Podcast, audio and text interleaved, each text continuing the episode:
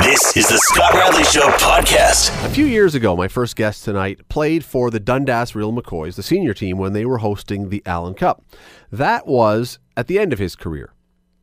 Prior to that, he had set a record that still stands in the American Hockey League when he collected 52 points, 52 points in 16 playoff games during a Calder Cup winning run with the Edmonton Oilers farm team in Cape Breton.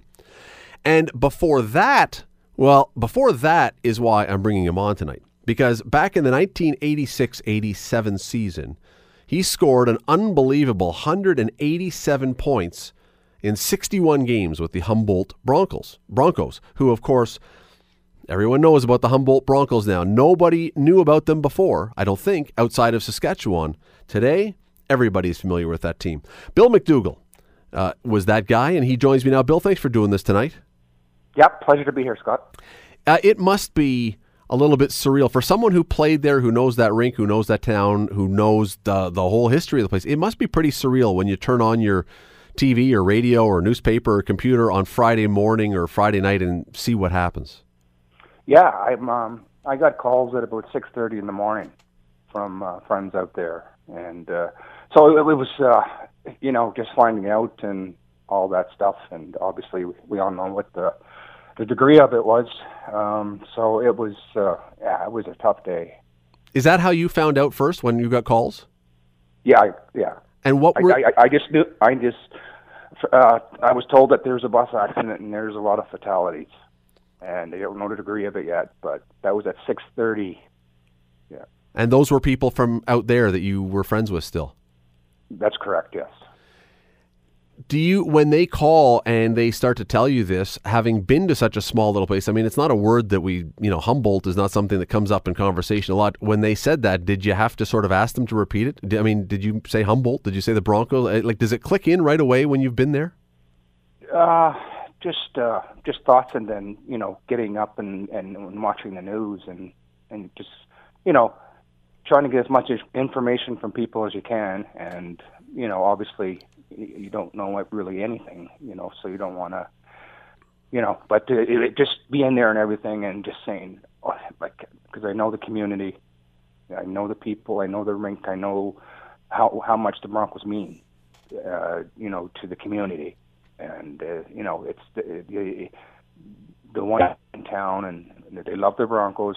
Um, they're the most successful team in uh, Saskatchewan history for Tier Two Junior A um, always have a winning team, championship team for many, many, many, many years. Um, uh, the year I was there, we went 56 and four. So it's a powerhouse there, and they're all well known.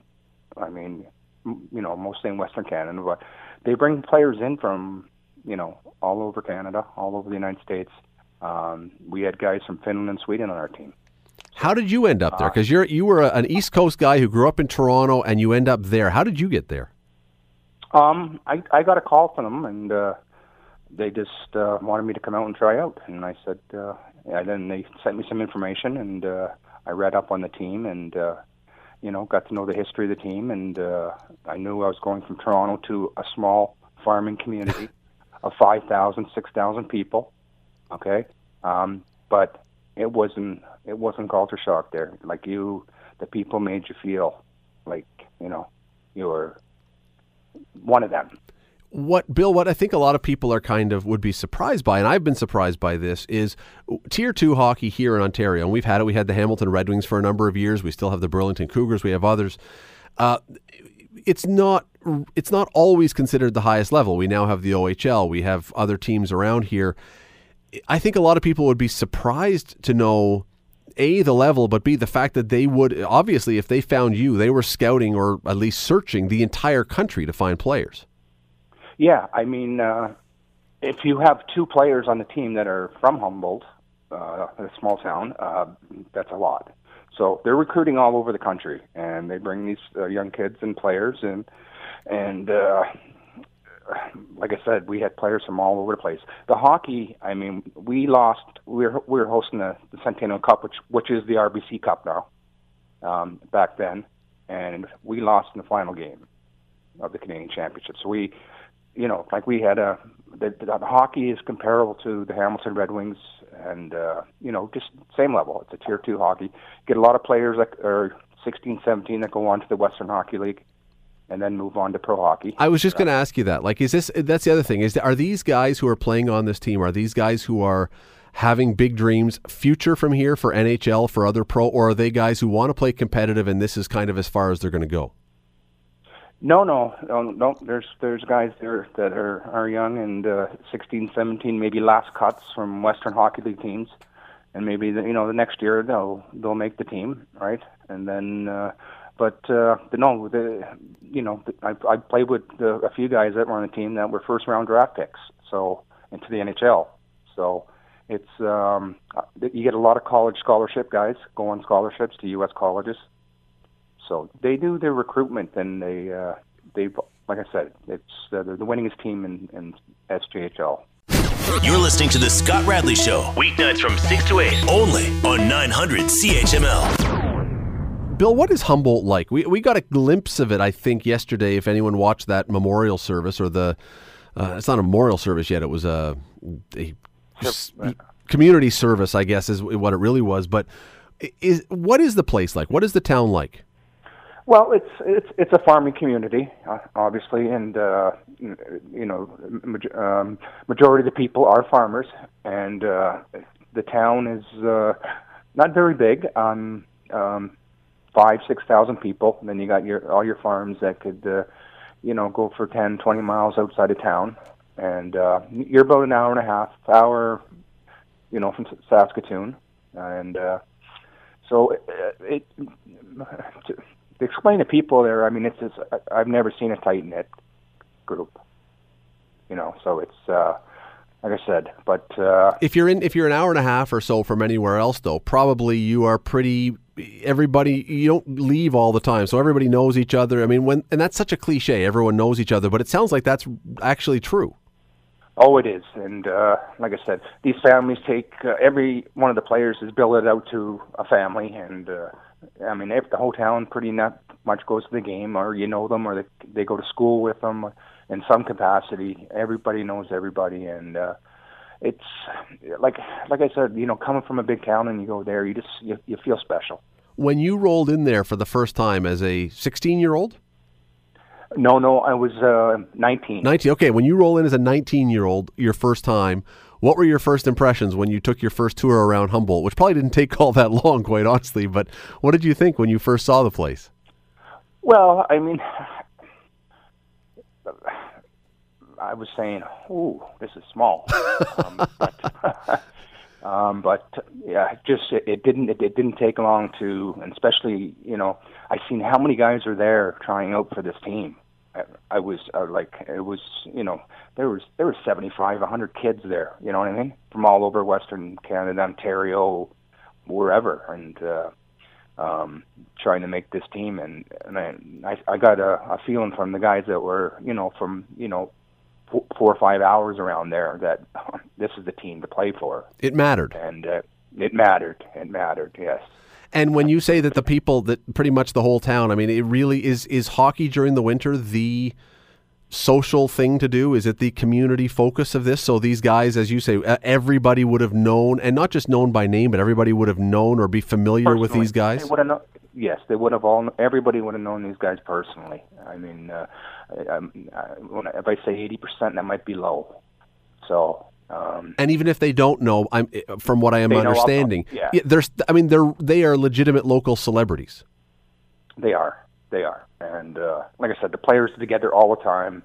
You know, hanging out. Like I mean, not just five or six of them together. The whole team is together, and uh, it's it, it was just you know like it, it was uh, it was special being there, and and and you know that the feeling you get when you go to the rinks out there in Saskatchewan. You know the three hours, the eight-hour drives. You know when you're coming into another rink, Humboldt's there, so it's a powerhouse, and the town is very special. You talk about that though, and I, and clearly you have been on those bus rides. If you're an hour and a half from anywhere, you are an hour and a half from the closest next game. Obviously, uh, you would have spent an awful lot of time on those buses.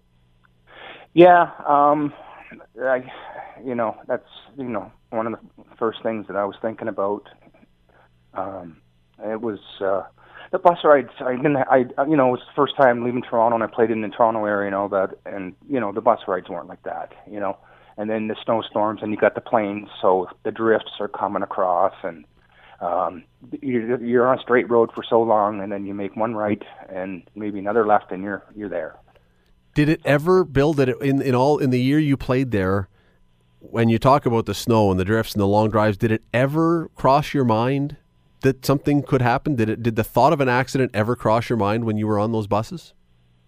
Um, you know, maybe in a couple long rides when you're in a snowstorm. I mean, if you're driving your car, you would think about it, right?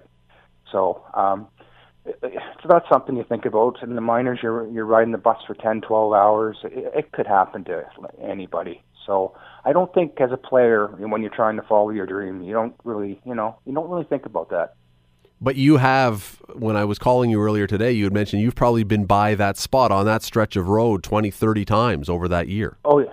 Oh, yeah. Absolutely. I know exactly where where it happened. And uh, that would be, Nipawin is probably the closest, uh, closest uh, place to play, two and a half hours away. So that route, uh, you'd have to go that route to to branch out everywhere else too. So yes, that was a you know a route that I'm familiar with. And Bill, as a guy who played, I mean, you played in the minors for a while. You played in the NHL as well, but I mean, you had your your time in not only here but in the in the AHL. And I don't want to be gloomy or maudlin or, or depressing or whatever, but I, I couldn't help but think when you think of all the teams in all the hockey leagues around this country, and not just hockey, pick any other sport, and all the people who are traveling by buses and planes for sports, I'm I'm frankly amazed this hasn't happened more often. Thankfully, I mean, obviously, thankfully, it hasn't. But boy, it, it, just struck me today with so many miles under the wheels of those buses for all those sports. It's amazing this doesn't happen more often. Yeah, no, it's it, it, it it's it, that's true. Um, I'm, I'm very surprised, and you know, you, you look in even the states with all the minor league, teams, yeah. the East Coast League teams, and all those teams that are traveling on a on a nightly basis. Um, and nothing, you know, thank God nothing happened. A hundred percent, hundred percent. But it's it is uh, there are a lot of people out there who are doing this day after day. Uh, Bill McDougall, yeah. really appreciate the time. Uh, what do I say? I mean, it's uh, this has got to be horrible for you as well, even though you're not there now. But I really appreciate you taking the time to do this today. Uh, my pleasure, Scott. Thanks. You're listening to the Scott Radley Show, weeknights from six to eight, only on 900 CHML. Area rating came up for discussion again at City Council which is an introductory sentence that I know is going to cause a few of you to roll your eyes and say, oh. But before you do, and flip over to find something more Kardashian y to entertain you, remember what this is actually about because it is way more interesting and way more, frankly, annoying in a lot of ways than what the name would suggest. I got to come up with a better name for this. It's not a really good name. But this is the program that gives councillors in the old wards, in the old city of Hamilton, a bunch of money to spend at the councillor's discretion. Now, theoretically, it's supposed to go for infrastructure, but that has not always been the case, and that's what's led to some of these discussions lately. Now it appears that council at least wants to put some rules in place to really hammer down what this thing can be for, and maybe to clarify some of where these dollars are going to be going. One of the councillors who was in the middle of the discussion today and um, quite engaged in this particular topic, Donna Skelly from Ward 7, who joins me now. Donna, thanks for doing this today. Well, I always love to uh, speak to you at night. You know that, Scott. Let's uh, clip that one, Lisa, and keep that sentence for later. Um, I gotta all day in the morning sometimes. I gotta say, while I okay, and again, first of all, area rating may have the most boring name by name in the history of anything that's ever been interesting at City Council, but I am a little puzzled by this whole thing, not just today, because when council asks for rules to be created or rules to be established for this, there are already rules for this. And I pulled this thing out. It was someone else posted it online. It's the what it's all about. It, it says the tax capacity, the following terms referenced in this policy are defined as the tax capacity that will be directed in the former city of Hamilton to infrastructure investments as a result of the shift in area rating methodology. Donna, it's right there that this is supposed to be for infrastructure, and then they define infrastructure, and I don't think we need to go through what a definition of infrastructure is. How is this confusing? I don't think it is. I really don't think it is. But I do believe that councillors have been given far too much leniency and are spending it on things other than infrastructure, hard infrastructure. Uh, infrastructure, when we talk about infrastructure, we're talking about roads and bridges and um, you know, uh, buildings, repairing buildings, our sewer system.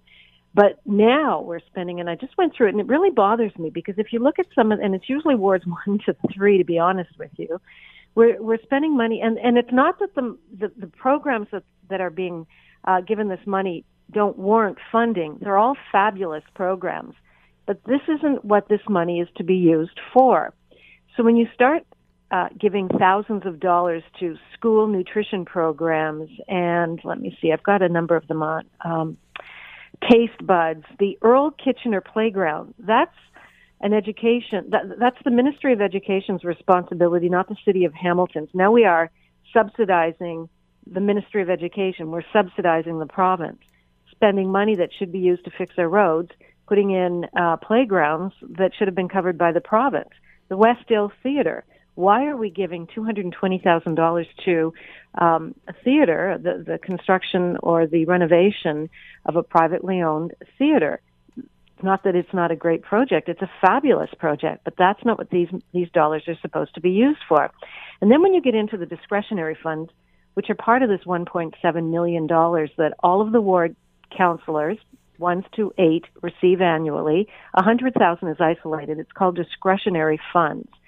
And this is money that we can use um, for projects that uh, still are supposed to be infrastructure projects. And I'm looking at them, and we're spending money on um, community groups and theater groups and choirs and and um, hosting events, hosting movie nights, and sending kids to uh, hockey tournaments around the world. And and you know, the, it's not what it's for. And I don't think it's that difficult to stick to the rules. Well, this to a lot of Donna, to a lot of people, and I've heard this, and I know you've heard it, and I'm sure a lot of other people have heard it. To a lot of people, this looks like a, a, ca- a chunk of cash that is being used to win favor and maybe earn votes from certain groups around a particular ward. Well, that's what it looks like to me. It really does. We have a cap for giving community organizations um, uh, some money so it's $350. That's it per year. So when somebody comes up and says, Can you support our organization? Yes, but we can't spend more than $350. If you want an ad in their program or you want to give them money to sponsor something or you want to buy tickets, the maximum amount of money you can spend is $350. But if you go through what some of the councillors have spent, it's in excess of thousands of dollars. And I'm not sure why they believe that we should circumvent these rules and even on the sponsorships, for example, and, and simply hand out grants upwards of, you know, in, in some cases it's six, seven thousand dollars. Now some of these organizations um, in or some organizations in the city feel really cheated out because they have followed the proper procedure when they're applying for funding through our grants program.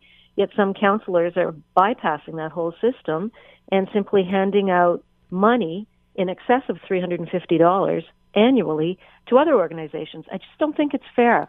And I don't think it's playing by the rules. Well, you, that's, that's you're the bottom okay. line. So you're on your first term of council right now. So this this may go back well before even you arrived on here. But how did we get to this? How did we get to here, where we're doing sponsorships and drones and other things, and have sort of seemingly lost sight in some cases of what this is for?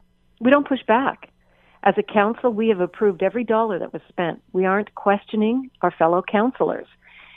Um, I'll brag. Mine, if you look at the Ward 7 budget, I haven't spent one penny that wasn't supposed to be spent where it was supposed to be. All of the funds, and that's because when we put something forward, and if there's any question as to whether or not we should be uh, purchasing it or funding it, I'll I'll make a call or my staff member will make a call to city staff and they'll say it's a gray area. As soon as I hear it's a gray area, if it's a gray area, we're not going to do it. If we have to question the validity of it, we're not going to do it. And I think that that's a very easy um, policy to follow. If we aren't sure of whether or not this is should be funded, then it probably shouldn't be. So we don't do it because, in my opinion, it's pretty clear.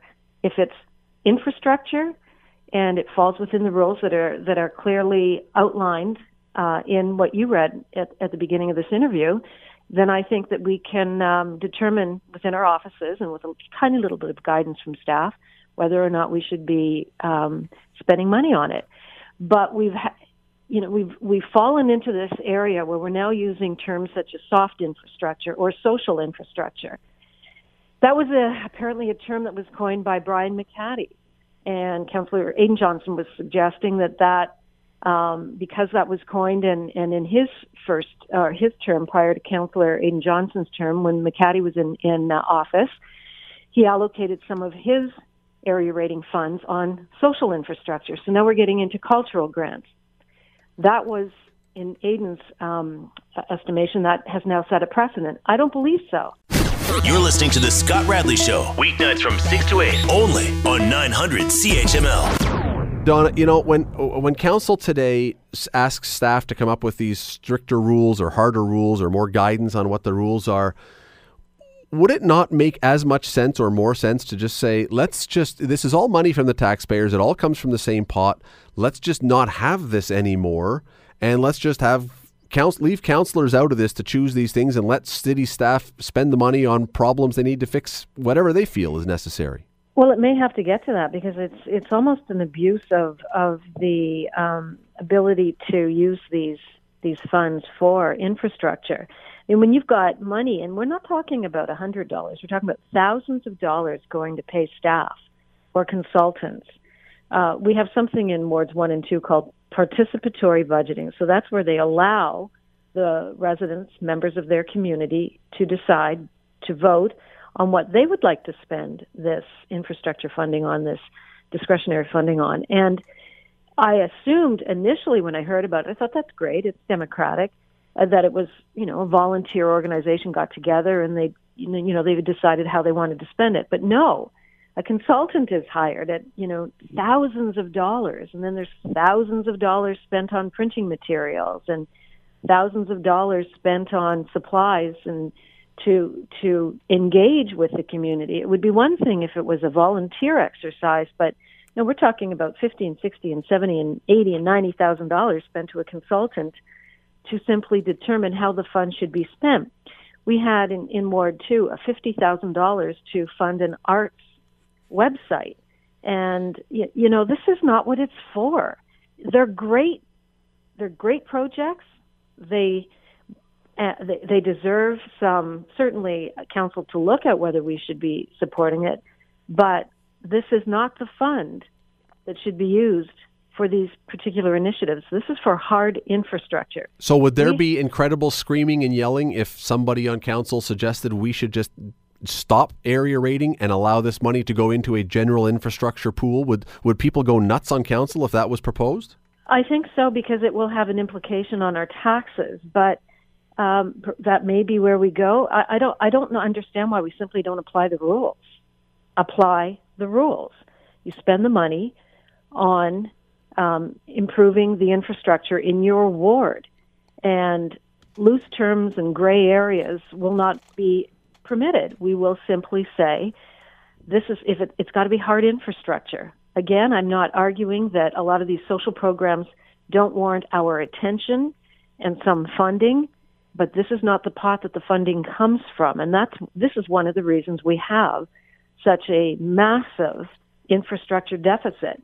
And it's unfair to the taxpayer because a lot of these projects, if you really look through them, and I, and I encourage you to do it line by line, it's all listed in our, um, it's called Audit and Finance and Administration meeting today. It's all online, and all the appendices have a list of how we've spent this money. And if you go through it, it's it's shocking. It really is how we are spending what should money that should be allocated for uh, hard infrastructure in the city of Hamilton. Does this, but does again, does this having each person with a, and again, not everyone, but having each or people with their individual pocket of cash, does it not reinforce the idea that each councillor is a king or a queen of their little fiefdom and it's not for the betterment of the broader city that we're looking for fixing our little nook of the world and that's all that matters?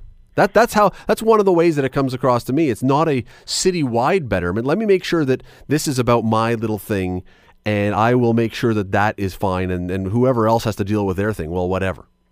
I, I, I agree to an extent. I do believe we have to somehow ensure that that there is uh, equality, if you will, right across the city because we do focus on the downtown core, and rightly so. Um, Ward 2 is one of the more unique wards. It, in my opinion, I think that um, Councillor Farr actually deserves more funding for staffing. I think he probably has uh, more issues to deal with than any other councillor in any other ward in the city, but that can be addressed. I think that that should be addressed. It really should. Um, but having said that, I also believe that we should be looking at the city in its entirety and not at our own specific little fiefdoms and arguing that I deserve more money than you because the needs of my people are greater than yours. That's not um, a city building um, approach, but it has become this way because we are fighting to get funding for infrastructure to spend on our area. We've had burst pipes, as you know, on the mountain about three years ago. It was it was an incredible winter, and we had uh, a terrible time where a lot of people were without water for days and days, and that's simply because of of of the outdated um, uh, infrastructure on the mountain. We have roads that need to be addressed, more sidewalks, urbanization. But then you can look at the downtown core; it, it has its own unique needs as well. Let let alone what you know the the rural areas, which, in my opinion, are probably the most neglected when it comes to attention from city council. So, in some ways, yes, uh, perhaps we should just simply say that the funding doesn't exist. Now, you have to remember it's only wards one through eight, so the um, the burbs and and rural Hamilton doesn't have access to these funds. So well, really that, that's is, it is a, it is a unique it is a unique power, if you will, perk to you know to in many ways to um, increase your popularity, if you will. That's that's a whole other that's a whole other when we got to go. That's a whole other part of it that uh, I, I understand the, the background of it, but uh, yeah, I, I take a look at it, Scott. Really, read and and look at where this money is going, and you'll shake your head. Councillor Donna Skelly, always appreciate the time. Thanks for this. Anytime. You're listening to the Scott Radley Show, weeknights from 6 to 8, only on 900 CHML. Let me bring Don Robertson in here. From the Dundas, we had an earlier Dundas, it's a double Dundas Real McCoy's day. We had B- Bill McDougall on here earlier last hour talking about Humboldt, one of your former players who had played as a young man out there. And now Don Robertson, who is the guy who runs the whole Real uh, McCoy operation. Billy was quite a p- prolific scorer. He sent me a message Saturday morning, said he was really struggling with it. He talked to his billets, and and um, I heard the tail end of your interview with him, and sent him a note and said, you know, good for you. And he was telling me that all the guys had got back together again. Maybe he told you that in the show, but like uh, they'd all reunited. The guys he played with. Did he ever rack up some points? I looked on 187 points in 61 games. That's not bad. Well, uh, I don't know. I don't know what you talked about. You know, he holds the American Hockey League playoff scoring record. You know, and the funny part about that is, yes, he does. He had 50, uh, 52 points. 52 points in 16 playoff games. Even Wayne Gretzky, I think 44 points in a playoffs was his most that he ever had.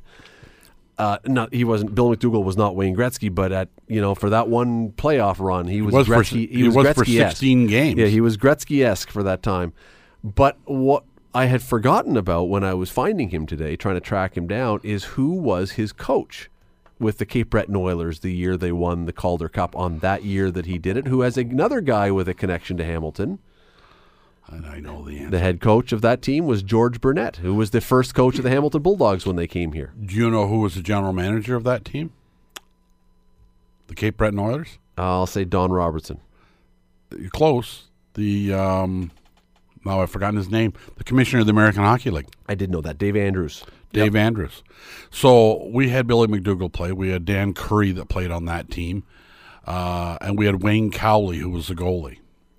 And uh, we were coming back fr on a bus trip, and uh, Cowley come up to the front to, uh, to be, he was at a tee, and he come up and he was looking for some water or tea to drink and soothe his throat on the way back. And we were laughing about uh, Doogie's uh, success 26 goals and 26 uh, assists. I said, Where did you rank in the MVP balloting for the uh, MVP of the playoffs? He said, I was 16 and 0 in net. Nobody's ever done that before. He said, I, don't, I didn't get one first place vote. I don't doubt that. You know, you mentioned, and I don't want to spend a lot of time on this because I think it has been um, there's been a lot of discussion, and I don't want to be keeping things real dour tonight. But you mentioned the bus and driving home. You've been involved in minor hockey and minor league hockey and all kinds of hockey for a long time. Does this change anything? Does this situation in Humboldt change anything with how teams do travel and buses and everything else, or is that just one of the things you have to accept as part of the package of minor hockey that we're not flying everywhere? You have to get there to play games. This is just what we have to accept as a risk and just hope and pray that it never happens. You know, they, they, they tell you the stats are that it's safer to fly than drive, and a lot of people are a little fearful of flying. And somebody's going to do the math, it certainly won't be me, on how many miles between the American League and the East Coast League and the junior leagues in, in the United staggering. States the OHL, and that's just the hockey. Western League. Yes. There's baseball, there's basketball, there's soccer. Yeah. Pick your sport. But somebody's going to do the math on how many miles are put on on a bus by minor junior hockey and so on, and it's going to be absolutely staggering. So, uh, I heard you and Bill talk about it. It's I guess probably the more unbelievable part is it happens as seldom as it does. That's what I mean. That's what I mean. And and but it, there's no other there's no other alternative, is there? No, no. It's the only way to get it. It's it's it's safer than having to. Well, you can't have all the players. I mean, look at they they have uh, especially out west in Saskatchewan. I mean, they don't think it's a big deal to spend three hours in a car to go get milk and bread. But I mean, everything's if, so far apart. But even if you said, okay, you know what, we'll have each person drive themselves in their own car. Well, first of all, that numerically, mathematically, that raises the odds of something bad happening. Oh, we sure. know we've had examples here, the Porto family, which everyone remembers from from Hamilton. I mean, these are horrible tragedies. It, it, I just don't I don't see how you. It's something you never want to have happen, but I don't know how unless you shut down sports. I don't know how you prevent it. Well, you can't. You carry on. They didn't stop the space shuttle when um, one blew up after the launch. It's uh, it's always part of a risk. It's like getting in your car and driving to work every day. I mean, you got to come down to 403 to go to the spec. I mean, there's lots of accidents on the 403, and and hopefully, um, you know, there's never any tragedies. But it is part of the game. It is, it is part of the way of life. And what astonished me about this is, and you never want to lose one life, is the fact that over half the people on that bus died. Like that's that's the stat to me that is staggering because they've had other accidents. The the Swift Current Broncos. Uh, yeah, it was, was four. The, it was the Broncos, right? Yeah, Swift was. Current. Both Broncos. Yeah. Wow. What are the odds of that? And there, that just dawned on me this very second. What are the odds of that? No, I I was listening uh, to somebody on the radio today that was talking about the Broncos, and the, and the guy said, "I can't believe it's the Broncos again." He thought it was uh, Swift Current or Swift Current when he first heard it. Yeah, and they lost. I think they had four people yeah, four people. Four and people that's that's and still, that's that's horrible. That's high on a bus, but half these, over half the passengers on this bus died. But if you saw, and social media is full of it, but if you saw the the carnage afterwards, holy yeah, I just don't know. I just it was bad. I just don't know what you do. I don't think there's a, a, a sadly, I don't think there's an answer. I don't think there's a, especially in winter when there's snow. And Bill was talking about the snow and the drifts and everything on the plains. You just, it's, what do you do? It the tragedy worsened today when they found out they'd misidentified one of the uh, young athletes that had died, and yeah, somebody's ecstatic, but somebody's going, "Are you kidding me? How do you make this mistake?" Okay, so and and this this has been a, you know a lot of talk today, and a lot of people t- so, taking sides almost on is the coroner the biggest idiot in the history of the world or something else. Look, I'm I, I don't know where they were doing where the coroner is located or whatever, but somewhere out there, I can bet you all the money I have that there has never been a day when that coroner had 15 or 14 cases brought in simultaneously. All blonde, all teenage all the, athletes, all, basically. And probably worked 48 hours straight yeah. on this. And you're right, they'd all dyed their hair blonde, and they were all significantly injured or worse. And until I hear some other reason, I am as horrible as it is. I'm going to cut that coroner a little bit of slack. Yes, that's a fair comment, without question. If I find out that it was complete and utter lack of care, we can have another discussion. But I'm looking at this thinking, put yourself in that guy's position who probably has never had anything remotely close to this with all the eyes of the country and pressure to get the names out. And what I don't understand, the trickier part for me, Don, and again, there's probably a logical explanation for this, is the the the boy who was still alive in the hospital how they wouldn't have recognized that that was not the person who was identified that way. Now, there, there, I've heard people today, and I don't want to get gruesome, but there, I've heard people explain why that may have been the case. Unrecognizable. And, but still, it's I, I'm I'm not at the point right now where I'm going to jump on the bandwagon and be ripping this coroner or the people involved in this because, as I say, I'm suspect I expect that they've probably been working 48 hours straight, and who knows how the mistake was made. And they're all small towns. I, I'm not I'm not defending anybody, but they're small towns. You're right. When was the last time they had a tragedy of that magnitude? I bet you if they brought in with? two deaths simultaneously, that would be a load for that area to deal Yeah. with for the coroner. And now you've got 14 plus another one comes up. You got 15. And here's the other part about this that you that you know goes beyond. Again, I don't know where the coroner's office is. But if it's it right in that area, there is a very good chance he may have known some of these people, which puts now an emotional thing on what this person is doing as well, which can affect what you're doing. So I- until I hear that there was just gross negligence, I'm cutting the guy some slack, or the woman. It could be a woman. I mean, uh, whoever it is, the coroner or coroners, I'm cutting them some slack because this is not something you're dealing with every day. But it, when you find out that the error was made, no matter how or why Oh, it it's was gut-wrenching. it's it's it's almost piling on. You know the tragedy. It's I don't know if you had the time or or you were available last night. I watched the vigil Yes, I did. and um and the uh, the team chaplain who was Sensational. was Uh, under the circumstance, I, that's a, probably a bad word to use, but he was. He was. I thought he was remarkable. he got an applause. The whole building applauded him. And, I'm and sitting there, I got tears running down my cheeks, going, I don't get this. I don't understand it. but he didn't either. He didn't either, and he, he was uh, he was brilliant. He he he was uh, he was brilliant. Can I say something about that though? Because I really, and we weren't going to go down. I, I wasn't going to spend much time on this, but I'm, I'm, we will. Um, it struck me watching that how different this would have been if this had happened in Toronto or in Montreal or in Vancouver or somewhere like that. And the reason I say that is not that the people; it would have been every bit the same level of tragedy. It, like the the impact on the people involved would have been just as much. But watching that yesterday, watching that service, that was so, to me, uh, um, honest. That's who they were. Yeah, And Don Cherry was there, and Don Cherry was not plopped in the front row where he would be seen. He was sitting up with the people, and the prime minister was ten rows back. I, I I'm not being totally cynical, but if this had been in a real big city, you would have. I'm sure you would have seen a parade of politicians to the lectern to talk, and people, important people, trying to sit where they could be seen to make sure that they were grieving appropriately.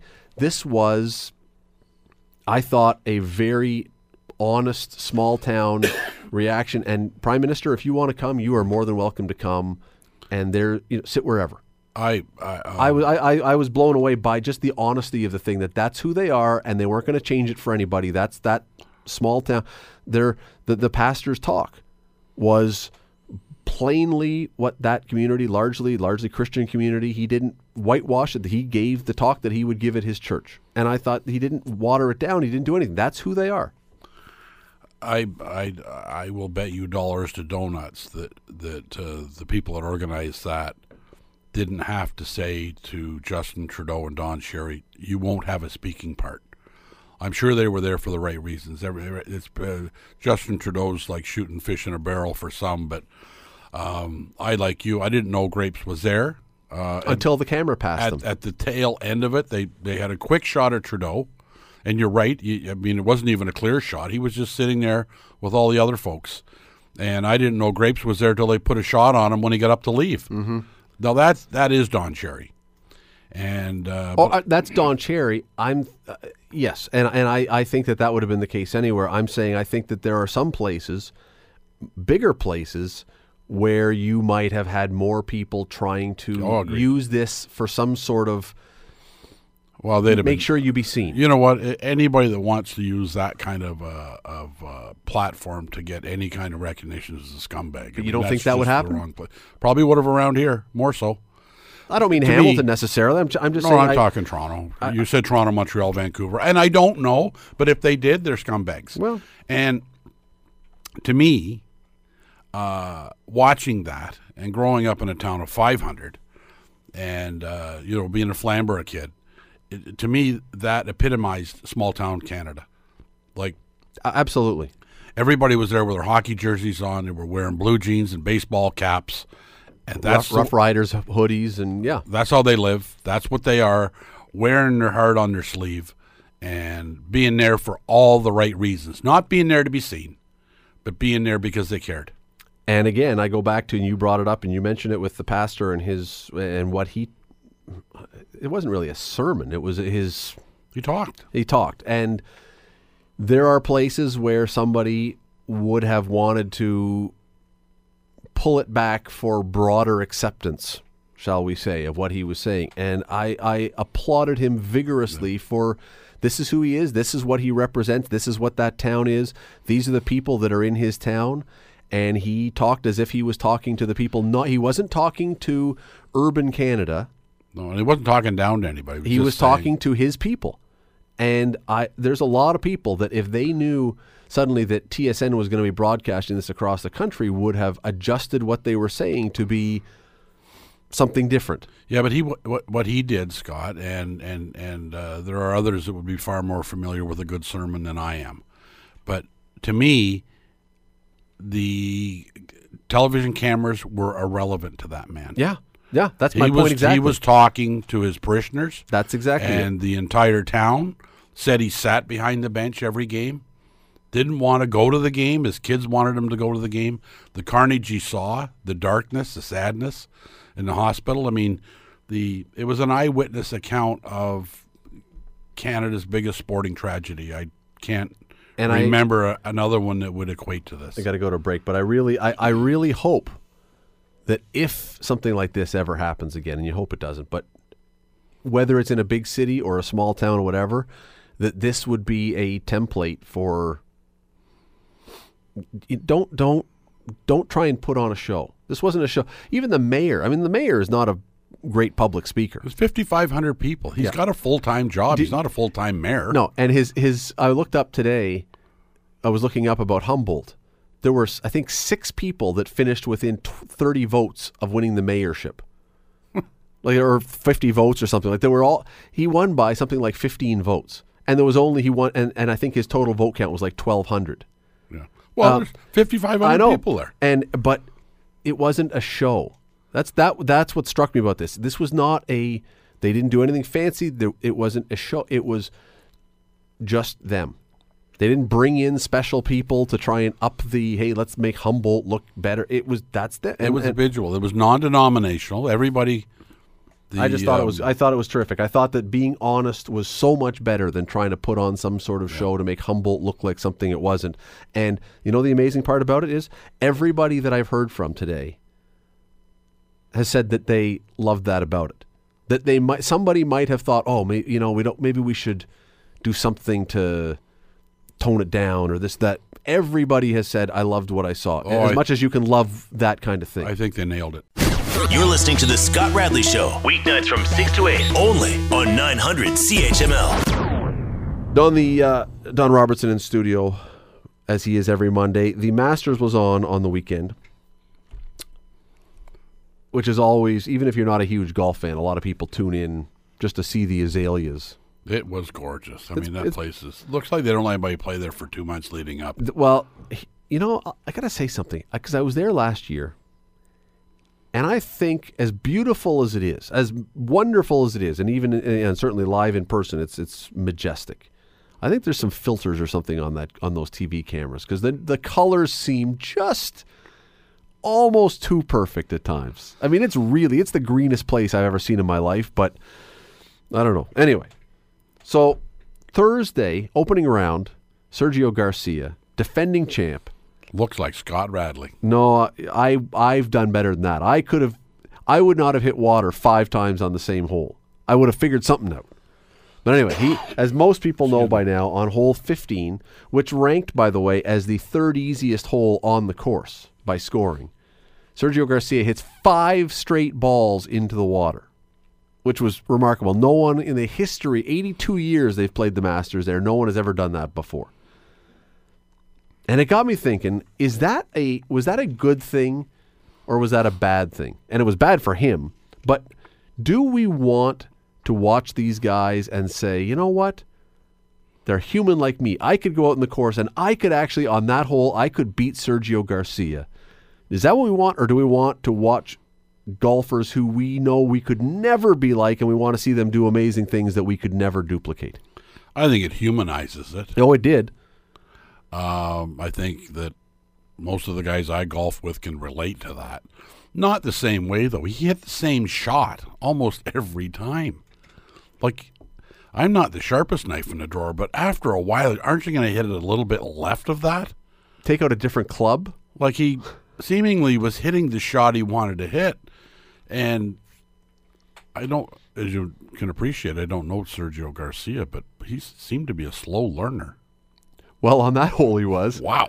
On that hole he was. But Then he I- had to stick around and hand out the green jacket. you know, that's not the world's worst thing.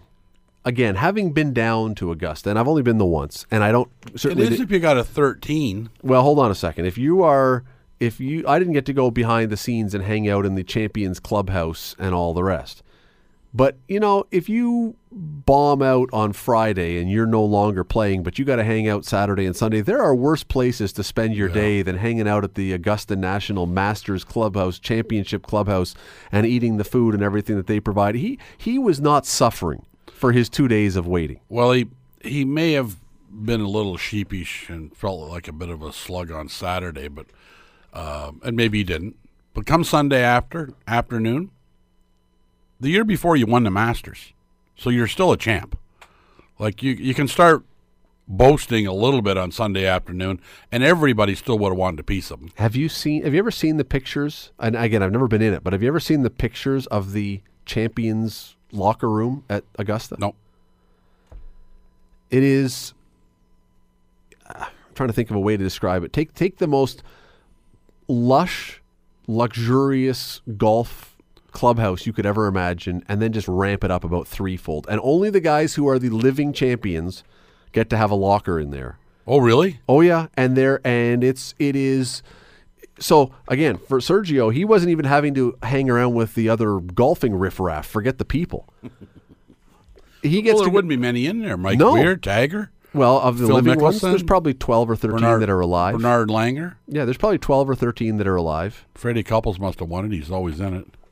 It's uh, it was he was not suffering. I assure you, he was not suffering. But on that hole, on that on Thursday, he was suffering.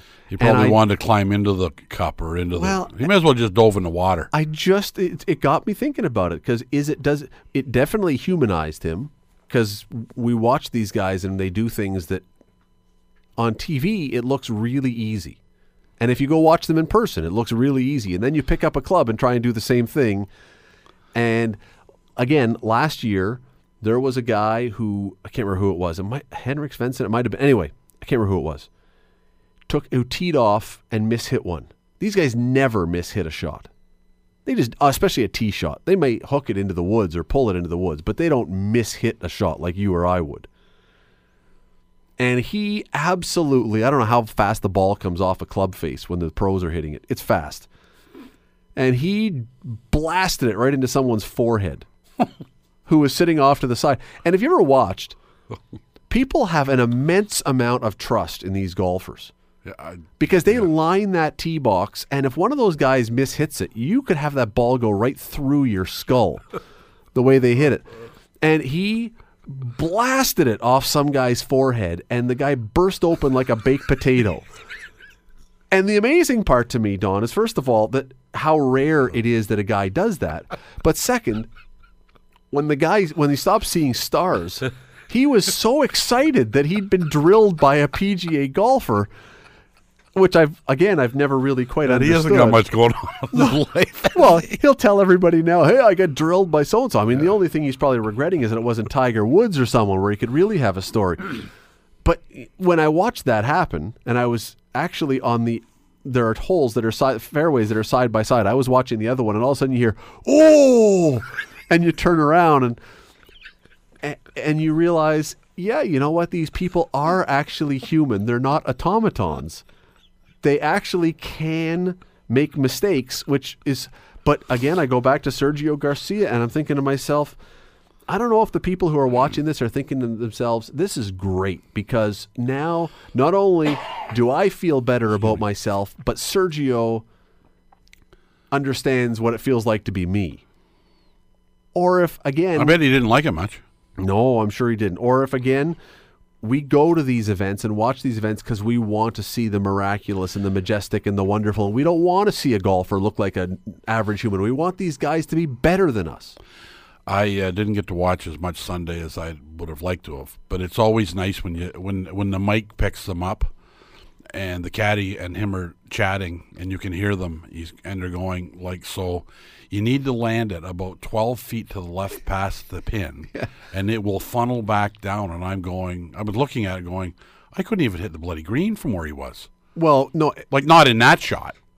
even if you could, all you're saying is, oh, please let it just hit the green. Yeah, don't go in the sand. Just get somewhere on that green, and they're determining what he's going to hit to land where he wants to. Yeah. Don't just, if I'm hitting it, it's, I don't want to kill someone, which has come close to happening a couple times. I've pop a guy open like a pinata like the last guy. It was. Uh, it, you not believe how far that ball ricocheted too after it hit that guy's head.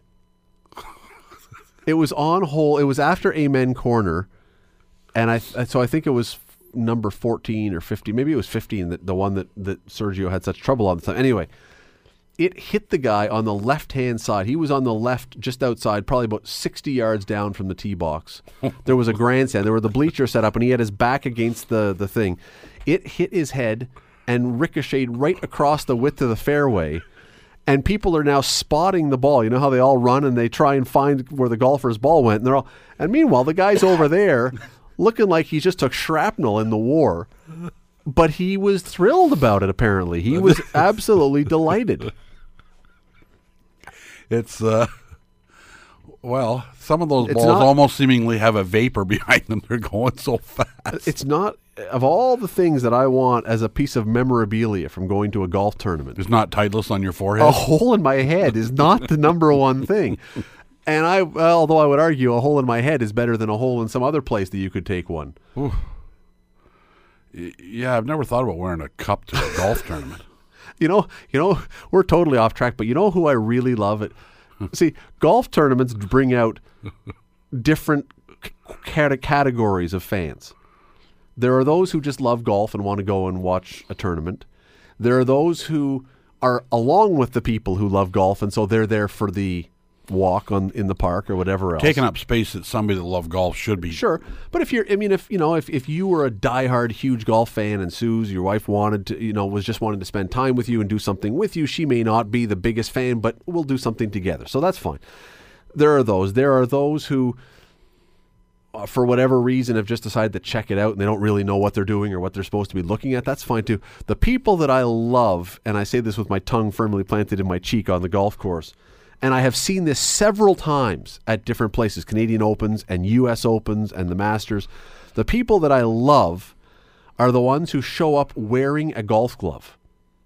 and I have seen this several times now, and I'm thinking to myself, what are you actually thinking when you wear a golf glove? Like, is the thought going through your mind that maybe if a guy pulls his oblique muscle, they'll put out an announcement? If anybody is ready to play now and has a golf glove, please approach tee box four. You're in. I, is that what people are thinking when they wear? Even like baseball, Don. If you take your baseball glove to the park, at least there is a function for it. Because there could be a line drive that comes scorching towards your head, and you'd rather catch it with a glove on than You don't need it in the upper hand. deck, but long first and third maybe. And so if someone shows up, if even if an adult, a grown, mature adult shows up wearing a baseball glove, I never really question it because I've sat in the stands and seen a guy catch a line drive with his bare hand, and it was. 10 minutes later, he looked like that guy in Raiders of the Lost Ark who picked up the medallion. He had the baseball seams burned into the palm of his hand, and he was in agony. So that's, you know, I can see bringing a glove. There's a function to that, a baseball glove. But you never see at a Leaf game or a Bulldogs game some kid walk in with his goalie glove or a stick. or his, or a mask. You don't see someone. So, but at golf tournaments, you see guys occasionally, and it's all. And by the way, it's always guys. I've never seen a woman show up wearing a golf glove. It's always guys, and for some reason, Because women are smarter than men. I don't know if it's if they actually think they might get in. I don't know if they think that somehow it's it makes them look like a really serious golfer. Like if I wear my golf glove to the Masters, you know what? Tiger might see me. He might know that I'm really serious about golf. The thing that that would have likely set you right off, like your story is setting me off. I'm sick, by the way. I'm getting sicker by the second here, so I'm really getting punchy. But you didn't look down. You know he was wearing his golf shoes. But see, I don't even mind that because That's not even a bad move. That's not a bad move because you're walking up and down hills. You need the grip. So shoes, again, it's like we're taking a baseball glove to a game. If you're on the first or third baseline, there is function behind that. There's a reason behind it. But there is no discernible reason why a person at a golf tournament would wear a golf glove. It serves no purpose other than to give you grip on a club. I can't uh, uh, unless I'm missing something. Unless you need it to hold your beer to keep your hand from freezing. Michael Jackson used to wear one. Yeah.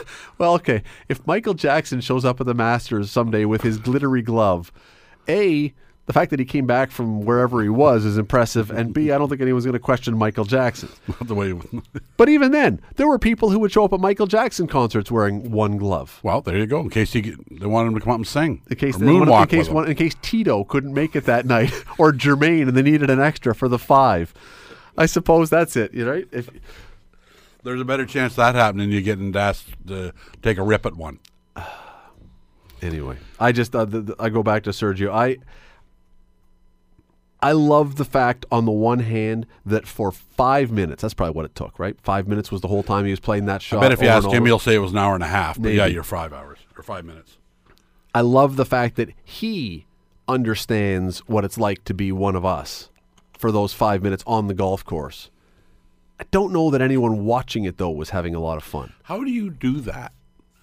And with the camera on you, without first of all snapping that club across your knee after Well, at certain- showing tremendous patience after the fourth time, At a certain point, I think you've probably just realized I'm done. and not dropping at least a small f bomb.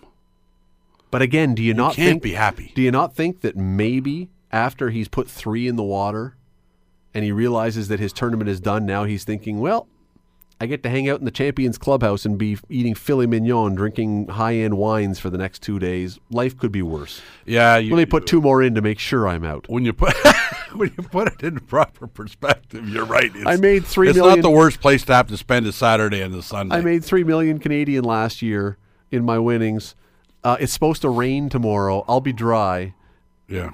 and uh, I've already got my green jacket. I'm a member here for life now. As long as I live, I get to hang out in that Champions Clubhouse. I I don't think he was hurting too badly. Yeah, Butler's cabin looks kind of cool. Have you ever, did you go in it? Did you No. get to see it? We walked by it. Uh, we walked by the presidential uh, Eisenhower cottage, which is right on right near the 18th green. Is the cottage that was built for the president for Eisenhower, and he would go down there, and that was he would just walk out there and be right onto the course when he was vacationing down there. And they still have the the gold or bronze presidential seal of the eagle, not not the presidential seal, a big eagle above the door, and uh, So presumably, uh, President Trump's only going there if they call it the um, Trump Augusta golf course. hey, he might be able to buy it. The Scott Radley Show. The Scott Radley Show. Weeknights from 6 to 8 on 900 CHML.